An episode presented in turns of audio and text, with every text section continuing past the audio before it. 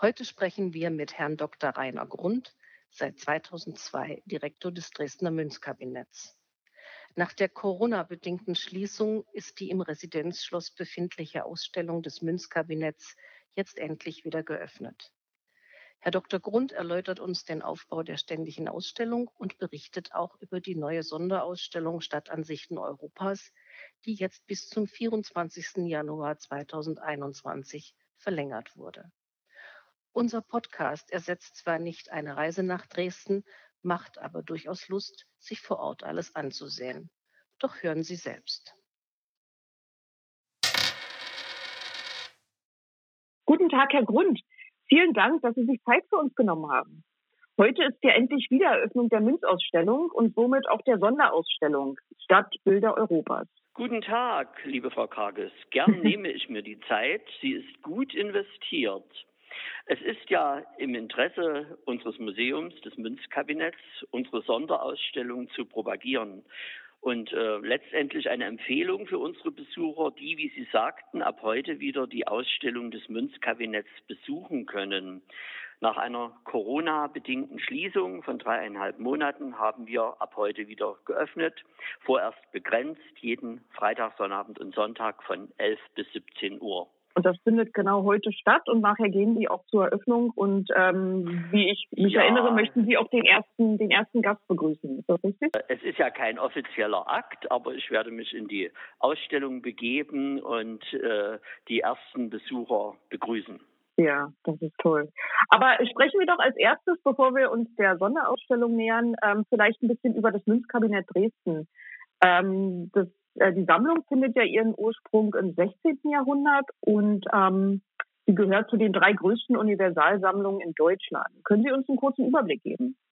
Ähm, voriges Jahr, 2019, haben wir als Jahresschau eine Ausstellung mit dem Thema Fünf Jahrhunderte Münzkabinett Dresden zur Geschichte einer Sammlung präsentiert. Ähm, das war also eine ureigene Angelegenheit mit der Darstellung der eigenen Museumsgeschichte. Wir sind auf die großartige Tradition und die Bedeutung des Münzkabinetts Dresden eingegangen als fürstliche Sammlung angelegt und über die Jahrhunderte durch eine geschickte Erwerbungspolitik erweitert, kristallisierte sich bereits im Barock der Universalcharakter der Sammlung heraus. Ähm, dann in der Zeit der Aufklärung wandelte sich die Numismatik von einer fürstlichen Liebhaberei zu einer Wissenschaftsdisziplin. Auch nach dem Ende der Monarchie 1918 wurde weiter gesammelt. Allerdings kam es nach dem Zweiten Weltkrieg zu einer einschneidenden Zäsur. Die Sammlung wurde durch die Rote Armee in die Sowjetunion verbracht. Das Münzkabinett Dresden hörte zu existieren auf am Ort. Erst mit der Rückkehr der Sammlung 1958 konnte an die alte Tradition angeknüpft werden und das Museum wieder zu einem Zentrum des Sammelns, Ausstellens, Forschens und Vermittelns werden. Heute ist das Münzkabinett äh, international vernetzt und äh, steht mit seiner 2015 eröffneten neuen Dauerausstellung im Georgenbau in der vorderen Reihe numismatischer Ausstellungen, nicht nur im deutschsprachigen Raum. Und diese Ausstellung hat große Beachtung in der Fachwelt gefunden. Genau, die befindet sich ja in, ähm, in vier Räumen, ist das richtig? Und es sind über 3000 Objekte ausgestellt. So äh, ist es, wie Sie sagen, auf 350 Quadratmetern. Und es sind tatsächlich äh, ca. 3300 Objekte, einschließlich zahlreicher Leihgaben aus anderen Museen, die die Präsentation äh, attraktiv abrunden und ergänzen. Was wir zeigen, sind die künstlerisch, kulturhistorisch und materiell wertvollsten Objekte, zum großen Teil Seltenheiten oder gar Unikate, die, die mengenmäßig, die mengenmäßig sogar ein Prozent des Gesamtbestandes von 300.000 Objekten ausmachen. Ähm, die Objekte der Ausstellung widerspiegeln somit die Universalität der Sammlung, in der äh, numismatische Objekte aller Zeiten und Länder verwahrt sind. Ich nenne kurz die Themen. Äh, jeder Raum ist einem Thema äh, gewidmet. Der Auftaktraum behandelt ähm, das äh, regionale Bergbau und Münzprägung in Sachsen, also die mehr als 900-jährige Tradition der Münzherstellung hier in der Markgrafschaft Meißen im Kurfürstentum Königreich Sachsen bis in die DDR-Zeit hinein und in der Mitte äh, steht eine große Vitrine mit der sogenannten Fürstengalerie, den äh, Porträts äh, sächsisch-albertinischer Herrscher von äh, dem namensgebenden äh, Herzog äh, Albrecht bis hin zum letzten sächsischen König und sämtliche Gedenkmünzen in Gold und Silber aus mehreren Jahrhunderten. Die Sammler bekommen glänzende Augen, wenn sie auf diese Vitrine äh, schauen, insbesondere die Sachsensammler. In einem zweiten Kabinett geht es um den Kosmos des Geldes. Äh, das ist der Raum mit den meisten Objekten und es breitet sich die ganze Vielfalt der Geldentwicklung von der griechischen Antike bis zum heutigen Euro aus. Also das deckt einen Zeitraum von 2700 Jahren ab. Berücksichtigt äh, ist auch das Papiergeld, die äh, Münztechnik äh, und das Thema Münzfunde.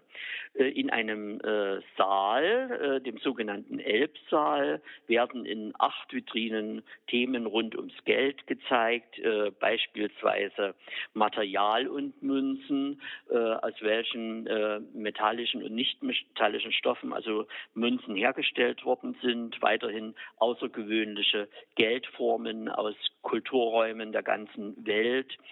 Ein weiteres Thema ist die Entwicklung des Talers als erfolgreichste Währung der Welt oder originelle Münznamen. Äh, hier äh, bei möchte ich es bewenden lassen. Ich kann nicht auf alles eingehen, aber der Besucher soll ja kommen und entdecken dürfen. Und schließlich äh, das letzte Kabinett mit dem Thema Medaillen und Orten äh, persönlich äh, mein äh, Lieblingsraum. Äh, es geht um die Entwicklung der Medaillenkunst ähm, in Sachsen, Deutschland äh, und Ländern Europas von der Renaissance bis zur Gegenwart. Also äh, dieser Raum ist sozusagen nach Stilepochen gegliedert ähm, und wir zeigen auch eine Schauwand mit Orten. Wir haben also sämtliche äh, Ordenszeichen des Königreiches Sachsen in ihrer Vielfalt wiedergegeben äh, und es